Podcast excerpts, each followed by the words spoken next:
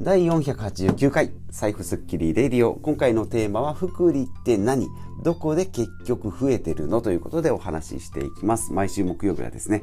資産運用の会ということで福利のお話を今日はしていきます。で昨日からですね東京に出張に来ておりますのでいつもは田んぼのあぜ道でですね車の中で収録しておりますのでまあ人前人目も気にせずまあ、音量も気にせずなんですけどホテルの部屋なので、まあ、ちょっと声の質が違うかなと思いますが、えー、早速参りましょう。ということで今回は資産運用の会ということで、えーとまあ、ずっとですね株式投資やってますよ米国株でやっていけば200年、えー、米国200年の、えー、歴史の中で150、えー、15年か、え、150年以上の歴史の中で15年どの15年を切り取っても戦争だなんたらショックだですね。株価暴落だっていうのがあったとしてもブラックマンデーがあったとかってニクソンニクソンショックだなんだってあったとしても、えー、15年コツコツ積み立てをしていけば増えますよと。年利3から5%ですよ。で物価上昇率を 1%2% 差し引いても、えー、1, 1から3%ずつ増えていきますよと言ってたんですけど、まあ、福利の効果。ですね、え、特に福利の効果があるよっていうことで、まあ、えー、単利と複利の違いをですね、このポッドキャストでも話をしまして、私も理解してるなと思ったんですけど、まあ、先週あったですね、幼馴染の、えー、からですね、えー、複利っていつ増えてるのと言われてですね、えー、うーとなってですね、その場でいろいろググったんですけど、えー、明快な答えはなくですね、え、まあいろいろ結構調べた結果ですね、まあ、複利っていうのは、えー、増えるを前提に年利何パーセントで増えるを前提に積み上げているので例えば1万円の株価が10年後20年後にちょうどやっぱり1万円でしたってなった場合には福利の効果はゼロというのが結論じゃないかなと、えー、なっておりますので、まあ、今回もそれに即した話をしていきたいなと思いますけど、えー、まあ福利っていうのは要は単利の場合は100円。まあもちろん知ってる方もいらっしゃると思うんですけど100円に、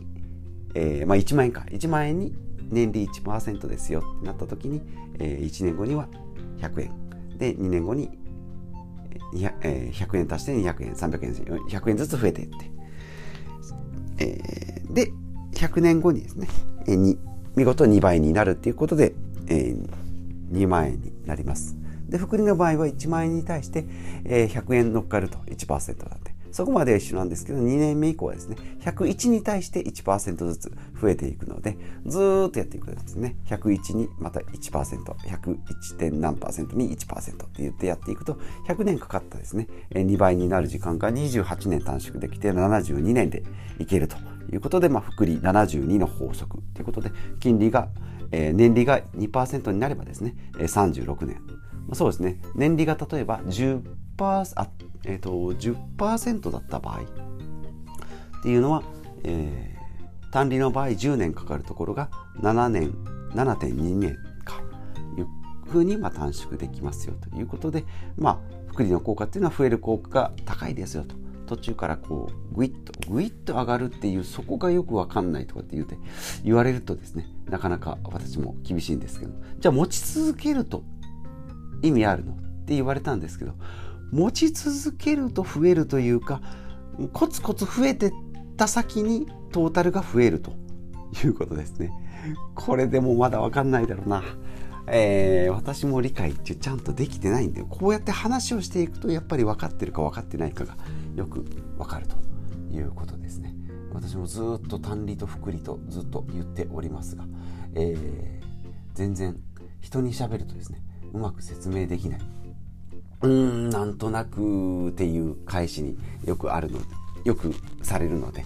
ちゃんとやっぱり伝わってないんだなというふうに思います。で、まあ、具体的な数字でいくと毎年毎月ですね1万円ずつコツコツ積み上げていった時のお金の増え方っていうことで、まあ、よくありますけどね、えー、積み立てていきます。毎毎月1万円です。で年間12万円で30年やったら360万円。これまあ貯金みたいな感じですね。360万円貯まりますけれども、これが年利1%で運用した場合は、360万円だったものが60万円増えて420万円ですね。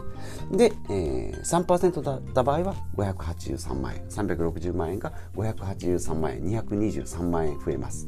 音声で数字ばっかり言うなよと言われるかもしれないんですけど、もう一つですね、年利5%で運用して832万円ということで360万円が2倍以上に増えると。いうことで、まあ、棒折れ線グラフにするとですねスタートからですね10年後っていうのはあんまり変わらないんですけどね、えー、やっぱり20年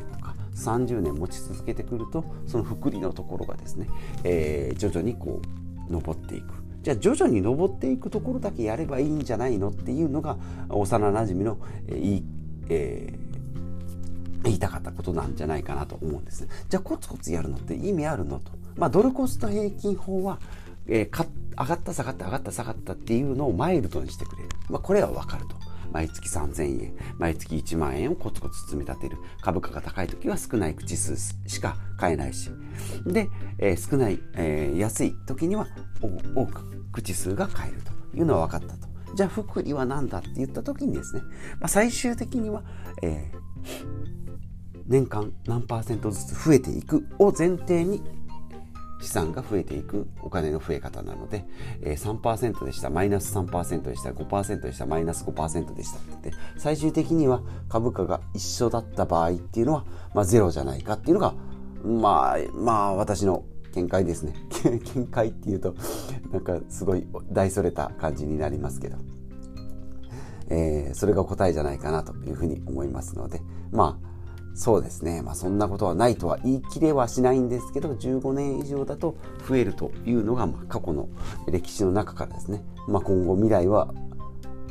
わからないと言われればそれまでですけども、まあ、それの、まあ、負けにくいですね。方法として、えー、コツコツ積み立て投資福利ですね。効果が得られる株式投資っていうのは資産運用には非常に欠かせないんじゃないかなということですね。まあもちろん何が起きるか分かりませんし、円とドルですね。円安だ、ドル高、ドル高だというふうになってきますし、物価が上がる可能性もあります。で株価が上がったり下がったりもしますしアメリカじゃなしに新興国中国だよとかアフリカだよとか EU だよというふうになってくるかもしれないですし、まあ、日本株の方が実は良かったよっていうこともありえるかもしれないんですけど、まあ、今のですね情報をしっかりキャッチしながら、まあ、今の自分のポートフォリオですね資産運用、まあ、1000万円あればですねどれぐらいが現金に、えー、あって500万円現金で残りが株式なのか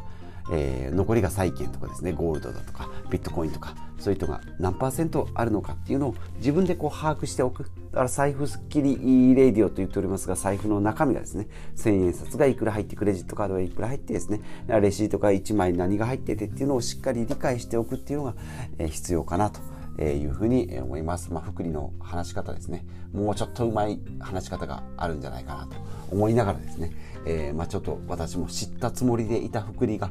意外にですね。うんとあのじゃあ株式ってか口数なのとかですね。それともその現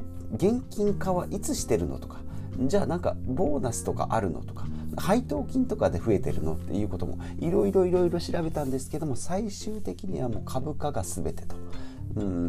S&P500 の場合はですね配当金も、えー、出ておりません、まあ、出る可能性もあるんですが今のところでは出てないということなのでそれでいくと増えるポジションっていうのはもうその株価の上がったところだけ。それだけでございますので、まあ、それをですねコツコツやっていって、えー、毎毎年毎年上がっていくと、まあ、今年に入ってですね、え、S&P500 ですね米国株っていうのは上がったり下がったりを繰り返しております、まあ、株価自体が上がっている下がっているもありますし円高円円安ですね、まあ、そういった、え為替の、え相場によっても変わってきますので、まあ、それも含めてですね、えー、まあ、日本円だったら値段金額100万円持ってたら全然変わらないんじゃないのと思うかもしれないんですけど相対的にですね物の値段が上がれば同じ100万円でも、えー、車が買える100万円かもしれないですし原付しか買えない100万円になる可能性もあるということでですね、えー、お金の話、まあ、これからもですね私のこう知識も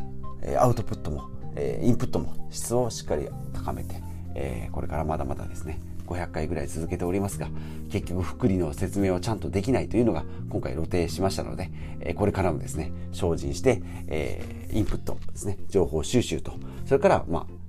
あしっかり人に伝えられるようにというのがまあ、今回の福利で分かったということで、えー、今日もですね、えこんな拙い放送最後までお聴きいただきましてありがとうございます。まあ、こんな感じですね、お金の話と言いながらですね、え健康の話だったり、あとはビジネスの話とか、えミニマリストの話とか、まあ、そういったものも、えやっておりますので、よろしければお付き合いいただければと思います。で、あと Twitter とブログもやっております。最近ブログはあんまり更新しておりませんが、えー、まあ、そのうちですね、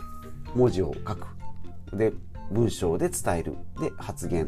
トークで伝えるっていうのを、えー、まあ、2本柱でやっておりますので、お付き合いいただければと思います。ということで、えー、また次回お会いしましょ